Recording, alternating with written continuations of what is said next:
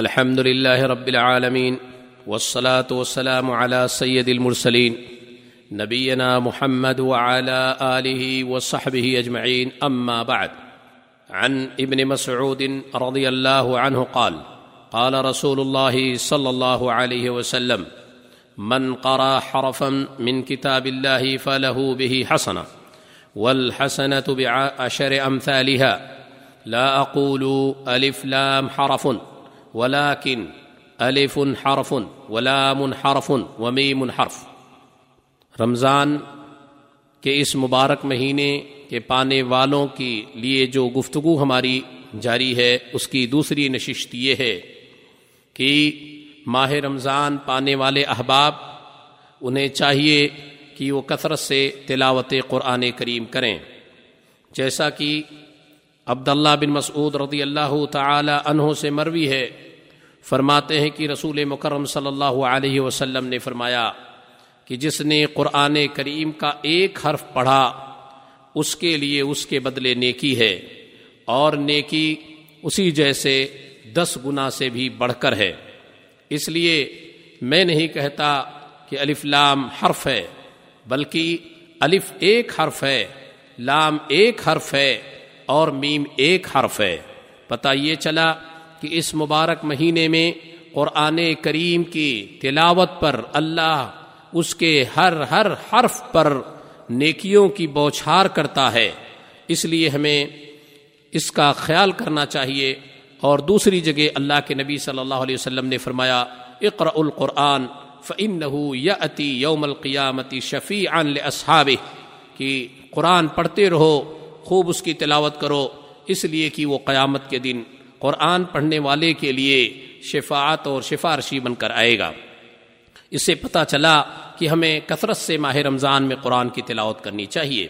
اس کے علاوہ اللہ رب العالمین نے اس ماہ رمضان کو دعوت و تبلیغ کے ذریعے اپنے پڑوسیوں، اپنے مسلم بھائیوں، اپنے احباب کو قرآن و سنت کی روشنی میں زیادہ سے زیادہ انہیں اللہ کی طرف دعوت دینی چاہیے اور جو بھی وسائل موجود ہیں چاہے وہ سی ڈی ہو یا نصیحت اور توجہ ہو یا دیگر وسائل و ذرائع ہوں، ان کے ذریعے سے بڑھ چڑھ کر حصہ لینا چاہیے۔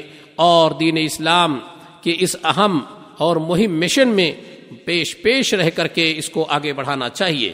اس لیے اس لیے اللہ کے رسول صلی اللہ علیہ وسلم نے یہاں تک فرمایا فو اللہ دیا لیا ہدی اللہ بکا رجولن خیرن خیر اللہ من حمر النعم۔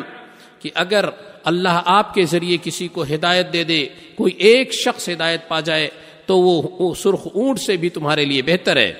اس مجلس کی آخری اور انتہائی اہم بات یہ ہے کہ ہمیں ماہ رمضان کے ان ان مجلسوں سے دور رہنا چاہیے، ان گب بازوں کی مجلسوں سے دور رہنا چاہیے، وہ غیبت اور نمیمہ اور بےحودہ کلام سے بھی دور رہنا چاہیے، کیونکہ ان افعال کے ذریعے ہمارے جو نیک اعمال ہیں ان کی تباہی، ان کی بربادی ہو سکتی ہے اور ان کے ان کے درجات میں کمی ہو سکتی ہے، ان کے اجر و ثواب میں کمی ہو سکتی ہے۔ اس لیے اس کے بدلے بہترین گفتگو اللہ کا ذکر، قرآن کی تلاوت، دعائیں، دعوت و تبلیغ اور ایسی محفلیں جس میں دینی نصیحت ہو ان تمام چیزوں کو اختیار کرتے ہوئے ہمیں ان تمام چیزوں سے دور رہنا چاہیے جو اللہ کے غضب کا سبب بنے اور جو جنت سے دوری کا سبب بن جائے جو ہماری کامیابی اور ہماری ہماری کامرانی کے لیے جو ہے بہت بڑا بہت بڑا سبب بن جائے کہ جس سے ہم جہنم رسید ہونے لگیں اور جہنم ہمارا مقدر بن جائے۔ اس لیے ہمیں چاہیے کہ ایسی مجلسوں سے اور ایسی جگہوں سے ہم اپنے آپ کو بچائیں۔ یہی نہیں جو بدعت و گمراہی کی چیزیں ہیں، اس سے بھی ہمیں دور رہنا چاہیے۔ اور آخر میں تمام ماہ رمضان کی برکتوں کو حاصل کرنے والے بھائیوں سے یہی گزارش ہے کہ زیادہ سے زیادہ اس ماہ مبارک میں اپنا توبہ کا شیوا بنائیں۔ اور کثرت سے توبہ و استغفار کریں اور لوگوں کو بھی اس کی دعوت دیں اور ہر طرح کی برائیوں سے اپنے آپ کو بچائیں۔ خاص طور سے نوجوان نسل سے گزارش یہ ہے کہ موبائل اور جوال کا بیجا استعمال نہ کریں اور ٹویٹر یا فیس بک پر فحش گفتگو اور اریاں تصویریں بھیجنے سے اپنے آپ کو بچائیں۔ اسی طریقے سے لڑکیوں سے چیٹنگ کرنے اور دیگر بہت ساری چیزوں سے بچائیں۔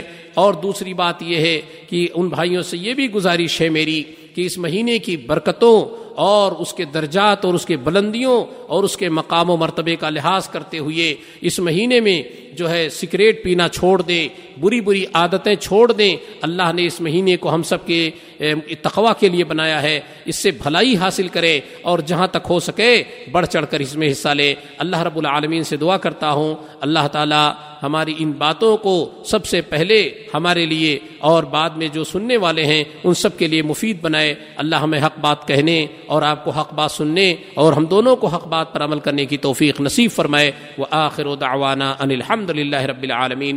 و صلی اللہ علیہ نبینا محمد علیہ و صحبی اجمعین۔